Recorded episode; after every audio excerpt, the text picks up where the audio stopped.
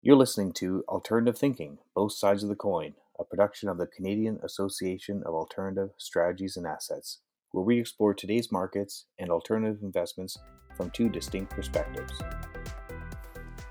Today we have eight hours of time zones between our two participants, one in London, UK, and the other in Calgary, Canada, and they share a keen interest in real estate located in, for the former, in Europe, and in the case of the latter, in Canada, the US, and Mexico.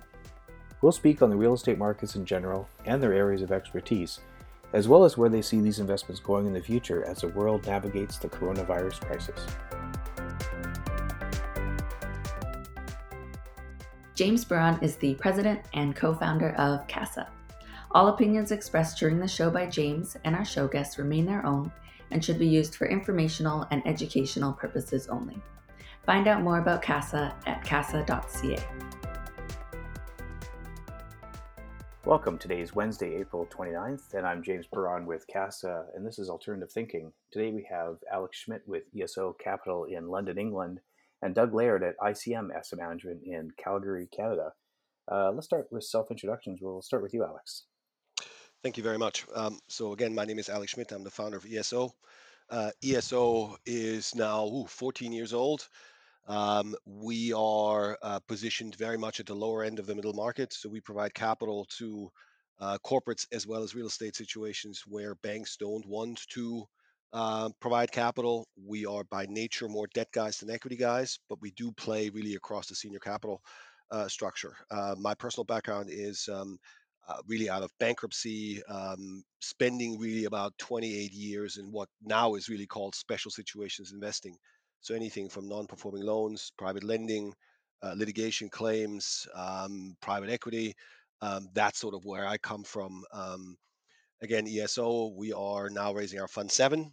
Um, and uh, obviously the crisis has um, has repositioned that fund to some extent. So I'm looking forward to the to the talk today. Well, thanks. Um, boy, fund seven. Like I think that what's it in in uh, in fundraising land? You know, your first fund, no one really knows who you are. Your second fund, they kind of get to know, but you really haven't do, done many realizations.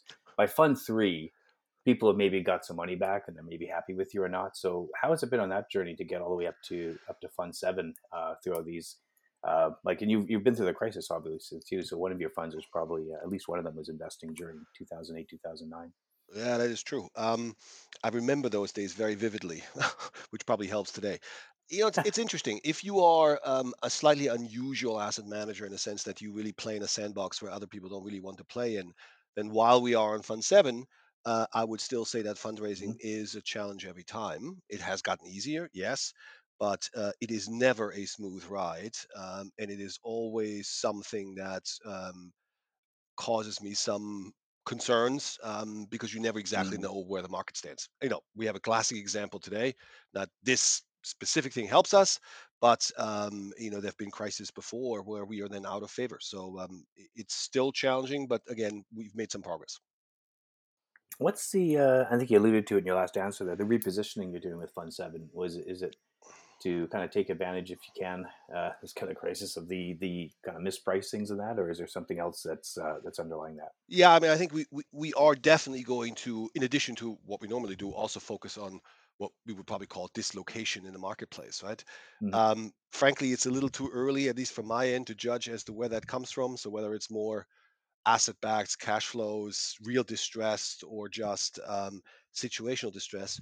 Um, but we will certainly incorporate that now uh, into um, the fund strategy going forward. And we saw some of those, I guess, in the last crisis. There were some almost like special purpose vehicles that came out. I think they had about a three or four year life on them. They were going to buy a bunch of houses and and that were you know in foreclosure for a dollar plus taxes, this type of thing. And and I'm not sure actually what happened. You probably know what what happened to those types of funds. And are you are you seeing some of those some people talking about it now? Because it almost seems like every time something like this happens, everything kind of like goes in in in faster faster mode to uh, to adapt to it. Uh, frankly, I don't know what vehicles we, you're referring to, but I, I'm definitely seeing a lot of funds being Mhm. raised for all kinds of different distress strategies. Um, I think they're very much sort of led by the brand names, you know, the Apollos, the Oaktrees, the Cerberuses, and so on. Um, Mm. you know, I think that will be a very, very big development. Um, my experience in these sort of crises is that for um, US investors, and we still have significant US investors, they kind of Mhm. retrench back into the home market, right? Because that's where the distressed market is really alive. So, in my experience, what happens on our side, being you know Europe and being um, you know at the very end of the um, uh, SME market, meaning the smaller end, um, capital seems to really um, disappear for a while, which obviously good is, is is great for doing deals. It is not Mhm. necessarily ideal for raising money. Cool. And then uh, maybe just one more on your your investor base and where you invest: U.S., EU, UK, Asia. Uh, what's the split for your investors and, and where you place money? Uh, for our investors, it's really half and half, half US, half Europe. We don't have any Asian investors. Um, uh, so our strategy is is still better understood um, in um, in the United States and Canada to some extent as well. Um, Europe still has to uh, catch up from the institutional uh, investors end. It has gotten better, um, but again, given that we only invest in Northern Europe, um, we have still a very very large uh, U.S. investor base. Great, thanks. And uh, how about you, Doug? Uh, what? Uh, let's hear about you and ICM Asset Management. We uh, ICM was founded about uh, 17 years ago, and it was uh, initially and still is uh, an, an investment vehicle uh, for North American real estate for uh, German family offices. And uh, over the last few years, we've grown that uh, shareholder base um, to include uh, um, North American funds and predominantly uh, Canadian. Um, we manage about a billion dollars in real estate. So we uh, feel in many ways we're Mhm. just getting started, and that's across North America. So we are uh, active in Mexico City, uh, in Mexico Industrial, and then uh, in various uh, spots in the U.S. and of course in our home, in our backyard here in Canada.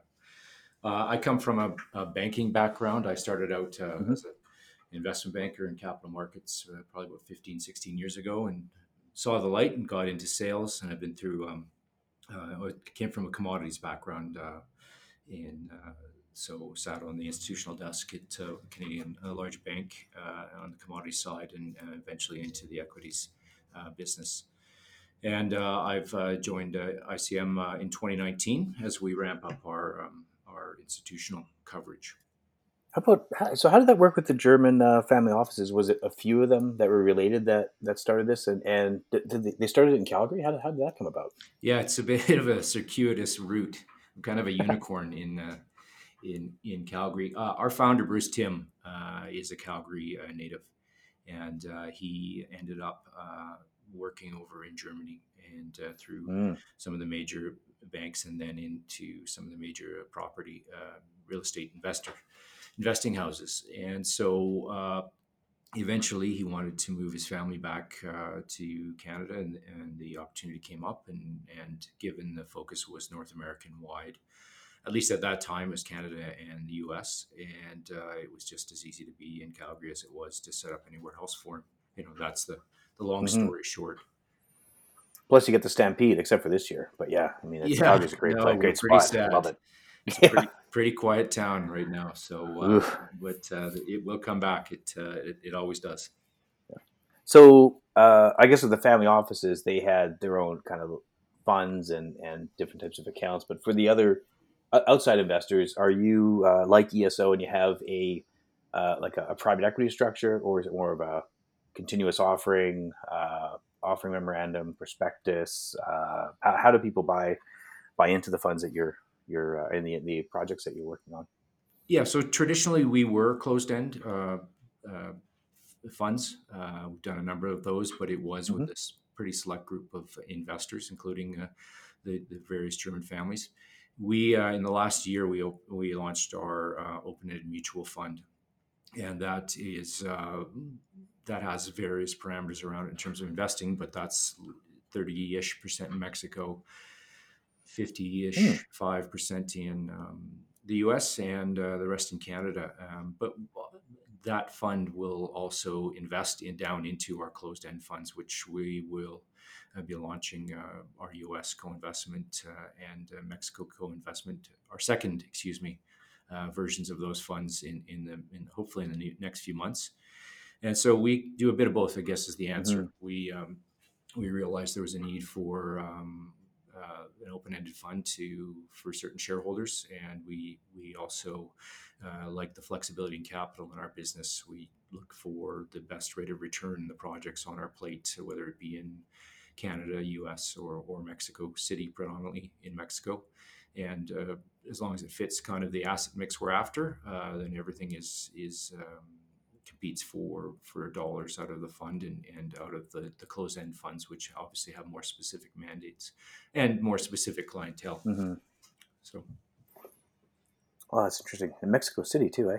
So what? Um, those ter- with the, the with the COVID crisis and such, of course, it's you know China, and then uh, I was over in Europe actually when it was flowing over into Italy and Spain, and then over to the uh, to North America here, especially U.S. and you know in Canada. Not a little bit different different story in Canada, but how is it Mexico for the coronavirus? And maybe you can comment on. Obviously, you have like half the money in, in the U.S. and a fair bit in Canada as well. So what? Uh, how uh, how would you compare the real estate markets in those three uh, those three geographies?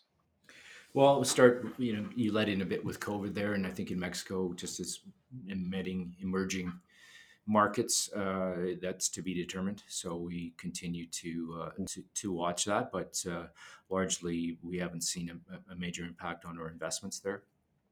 So Mexico, from an investment point of view, we uh, focus in the financial center of Mexico City. Uh, we've uh, done office, boutique hotel. Um, and uh, multifamily for sale there. And it's just an amazing demographic. That's what drew us to Mexico is a very young country on average, uh, rising mm-hmm. middle class. And in terms of Mexico City, uh, it's it's a it's a magnet for the area in terms of its you know top three financial centers in uh, in Latin America. Uh, for uh, activity, and so the the world is is moving there from a corporate point of view. We uh, we closed on a project in December uh, in Guadalajara with a uh, with a, a, pension fund. Uh, we will continue to to develop mm. invest in developing uh, industrial in Mexico in various locations. We think there's a, a great long term thesis that was already intact when we started to look at it, and, and that's going to I think get even better with a dislocate, uh, you know, a little more dislocation in in um, global su- supply chains. But uh, Mexico is uh, mm-hmm. at the doorstep of the biggest consumer economy in the world, and um, yeah. you know we we we've seen uh, so far so good in in in that area. Um, uh, as we move into the U.S., uh, we are pretty opportunistic on our in our in our capital and our, our ability to move around. We don't have the whole uh, country covered by any means, but uh, we have an office in Atlanta, and uh, we quite like the Southeast United States. And um, in terms of growth, and you know, there's many jurisdictions in the U.S and um, that are so flexible on their taxation and ability to, to, attract business that we try and follow the bouncing ball, if you will, in terms of the mm. pockets of growth. So that um, that uh, creates a lot of opportunity. I mean, obviously, it's not a unique strategy, but we it's it's done. We've done well with it uh, in terms of finding unique uh, opportunities to put in our portfolio, and th- mm-hmm. those go into either the um, closed-end uh, U.S. co-investment fund or into and or uh, as invested by the, the, mutual fund, depending on the asset and and depending on the, the, the, co-investor. We are an investor in Mexico and the U.S. We don't. Uh, we are not developers. Uh, we are. We can develop in Canada, operate in Canada, things like that. But we we kind of we hire best in class when we need help in those various jurisdictions. Hmm. Very cool. Uh, how about from your side, Alex? Uh, you said Northern Europe, uh, EU. To me, that's Netherlands, uh, Luxembourg, Belgium, Germany, Denmark, Poland. Do you get into Nordics as well, or, or are you sticking to uh, the south side there, south shore? Think generally beer, not wine. So if you're thinking UK, Ireland, Germany, Austria, Switzerland, uh, a little bit of Benelux, but not a lot. Netherlands, I would include in in the Nordics we don't right now um, invest in um, uh, formerly Eastern Europe. So Poland is um, uh, is off the map for us. We have done Poland before, but we're basically keeping it to the core countries uh, in Europe that, from a jurisdictional standpoint, from a workout standpoint, from an insolvency standpoint, are probably the easier territories. I'm not saying they're necessarily easy, but they're slightly Mhm. easier than what you would find in Southern Europe. Right? That's basically where where we invest. Oh, that makes sense, and I like that. Beer, not wine, and I guess not vodka necessarily either. That's, that's interesting. That's true, but uh, you know, I guess uh, I'm not. I'm I'm not sure the Polish would uh, would fess up to vodka actually. So I'm not sure that's their drink, but you know, fair enough. yeah. So, what? Uh, how would you compare those those economies? Like, they're like Germany's got a fair bit to do with Austria, and Switzerland's got its own thing going on. And then you have the EU and Ireland, or uh, UK and Ireland. I mean, listen. Generally, I think it's self-explanatory, right? I think um, you guys, um, you guys are probably familiar enough with Europe. I mean, listen, Germany's the engine, right? Um, I think the UK is has obviously now become somewhat of an outlier as it has left the EU. We'll kind of have Yeah. to see how that all plays out within coronavirus. I mean, that is actually a topic uh, that is uh, of some note.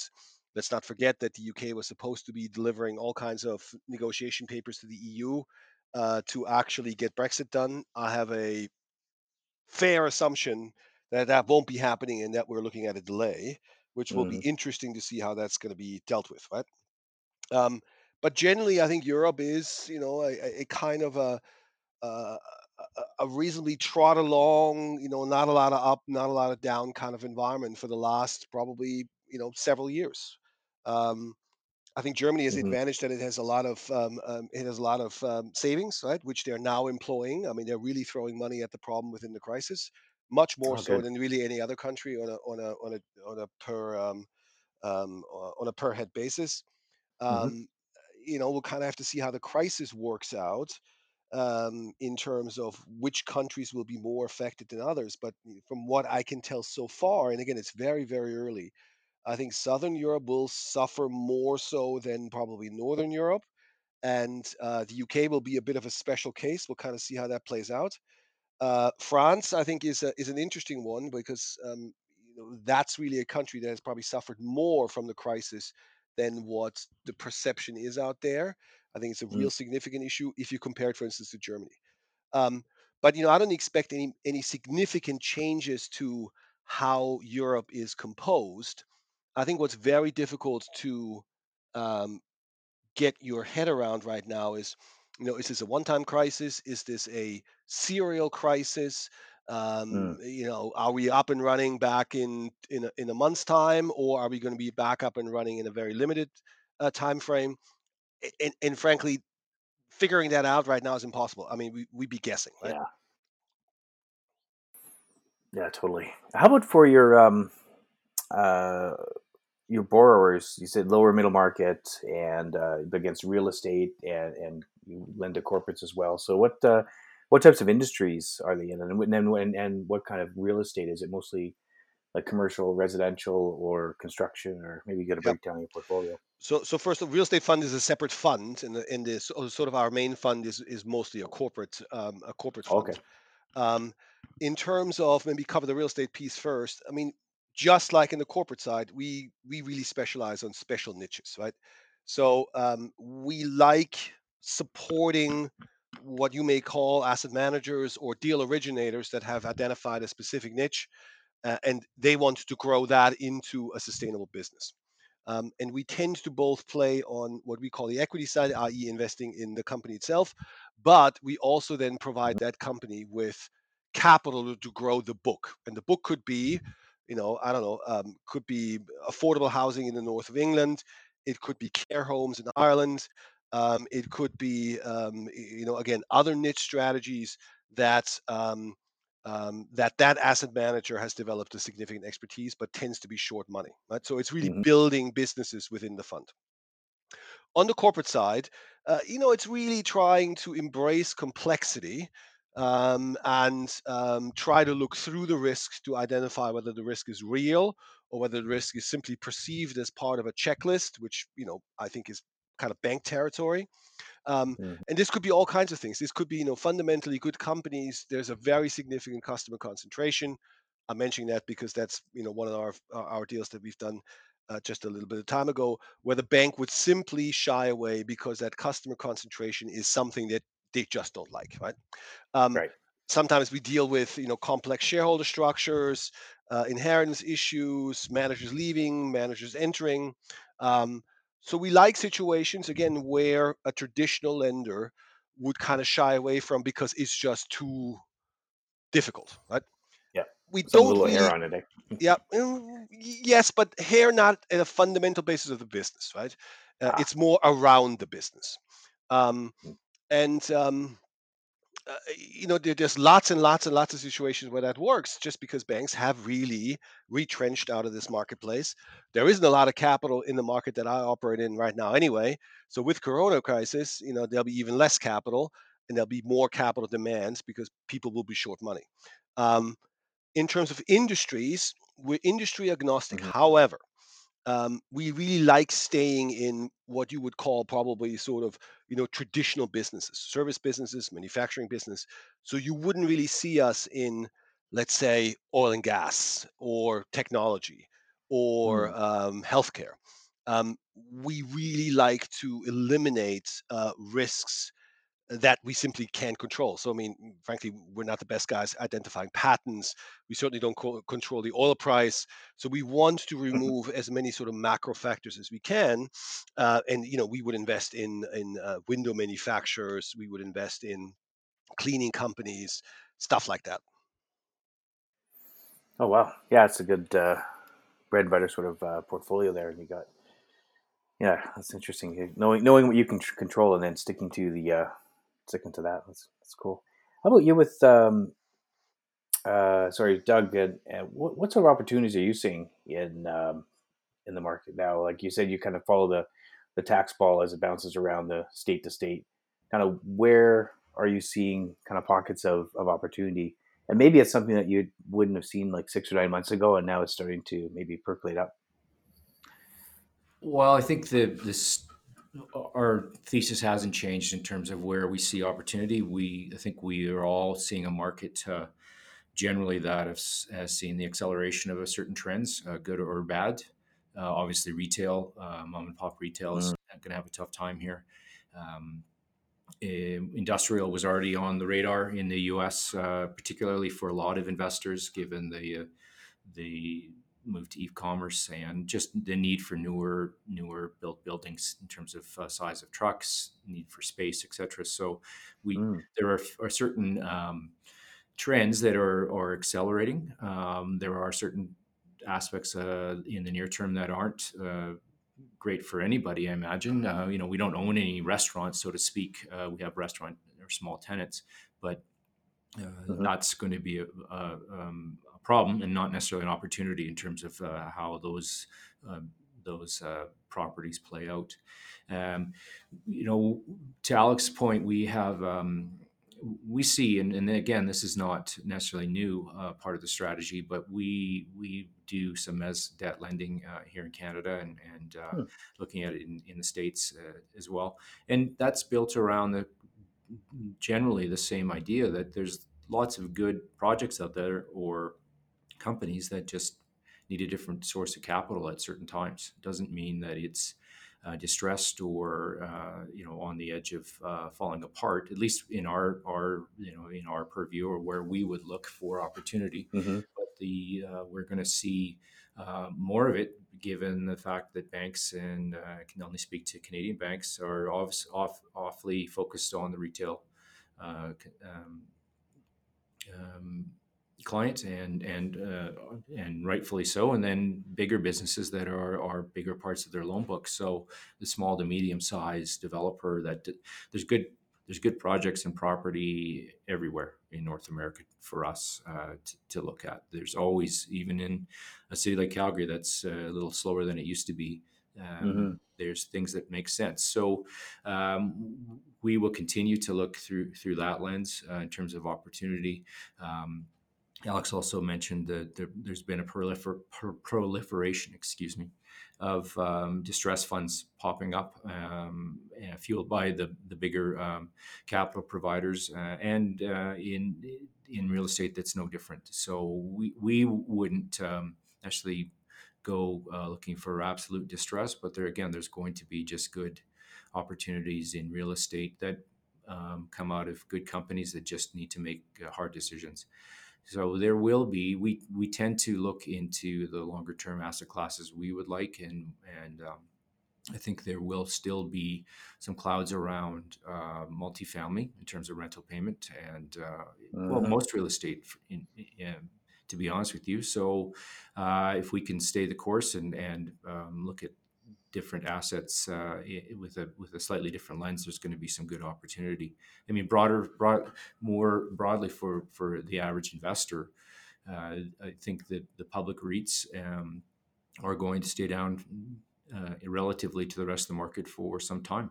We need to figure out what occupancy is going to look like and what what returning to an office looks like and, and all those sorts of things. So that's a longer term opportunity. Um, frankly, there's there's there's a lot more opportunity in the public markets right now, uh, just from an investment point of view, with great companies that are at uh, near-term lows uh, than there is on the private side. I hate to say that, but uh, as we uh, we get clarity on what we're doing on, on the private real estate side, um, uh, you know, we'll see the the public markets um, hopefully uh, start to reflect uh, different parts of the economy uh, more accurately, so people can actually rework their their portfolios, whether it's from a retail investor or institutional. Uh, and that's when I see in a long, in a midterm, um, more money flowing back into uh, alternatives and um, and sort of more longer term uh, strategies. Uh, that's going to be a problem in the near term, as again as Alex alluded to. Um, near term uh, capital is not necessarily going to be. Uh, uh, nobody's looking for new ideas right now, which is fine. Um, Yeah, you have the denominator effect too, because when the public markets go down, suddenly your your private market stuff looks like a huge chunk of your portfolio, but That's just right. it's still it's still dated. So we, that's, that's how it we're, we, we had the curse of uh, our unit price in our mutual fund not falling because it takes a while for building things to adjust, and we don't see it falling uh, dramatically at all, or if at all. But um, so we gotta, you know, we have to wait a bit, but that also gives uh, opportunity to um, become a different part of the conversation. So the NAV of the the mutual fund is appraisal based. Um, do you have uh, like anti liquidity provisions, a gating, uh, and then what's what's your liquidity terms now? Is it monthly or quarterly for subreds? And uh, like because we've seen quite a few of the whole companies have said no, all of our real estate now is gated, so we're going to save you from yourself, which I, you know I think actually kind of makes sense. But what how have you guys uh, approached that? Well, the structure of the fund is we do have redemption um, gates, if you will. Uh, we want to have your money for three plus years. Uh, We Mhm. try and be as uh, upfront about that as as, as we can. Um, eh, so there is uh, a, a redemption penalty, if you will, in one, two, and three years, different uh, different percentages, and uh, then there's a you know in the in the fund. Um, eh, basically, in the fund uh, mandate, there is an overall um, liquidity restriction, is in you can only Ah. withdraw so much percentage of the fund, but we don't expect that to be an issue either. We haven't seen a whole bunch of um, redemption um, requests in our mutual fund. I think predominantly because it's it's new. You know, we're just a year old in terms of. Uh, Oh yeah, yeah. It's gone.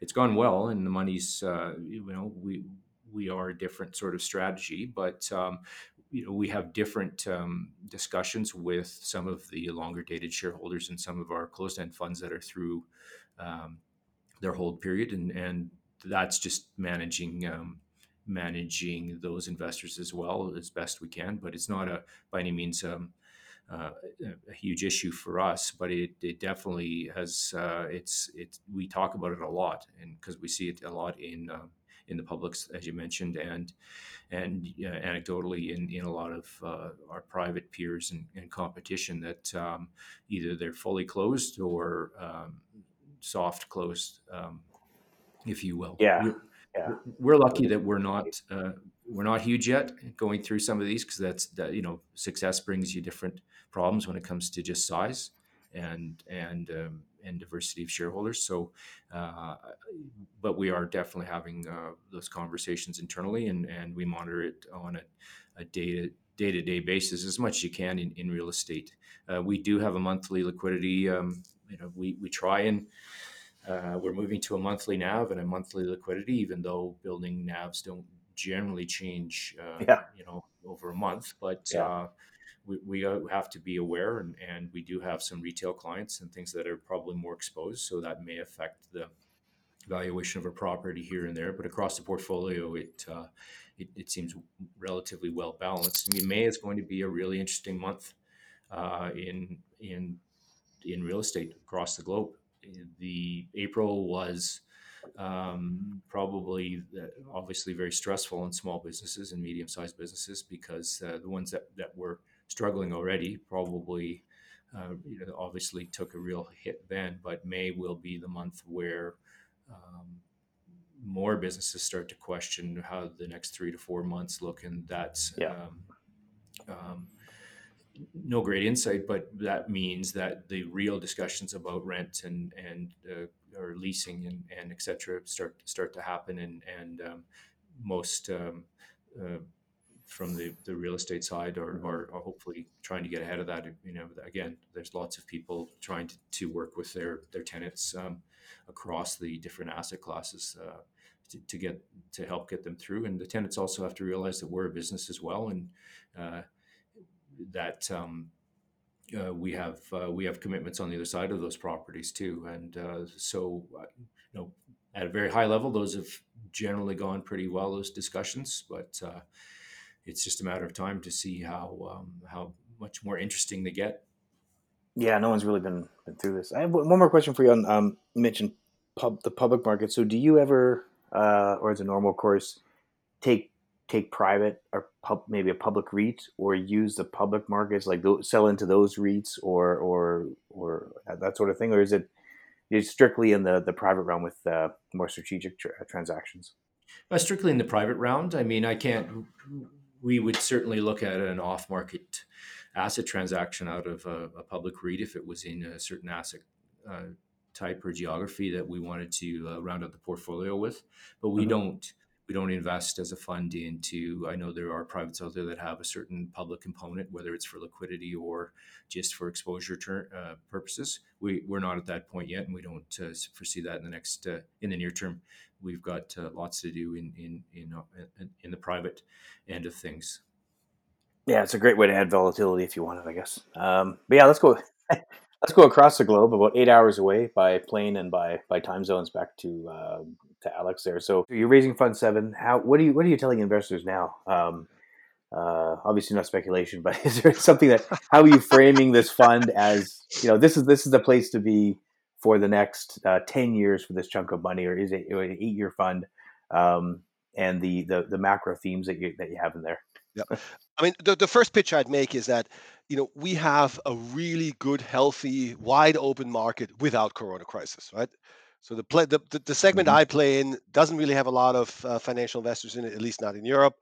Um, it is um, a place where you know there's fundamentally good companies. Yes they're complex. Yes they need a lot of work. Um, so basically first line of defense for me is listen i have a good market already. However if corona should prove to be a very significant opportunity um, within the investment period of the fund obviously we'll take advantage of it right?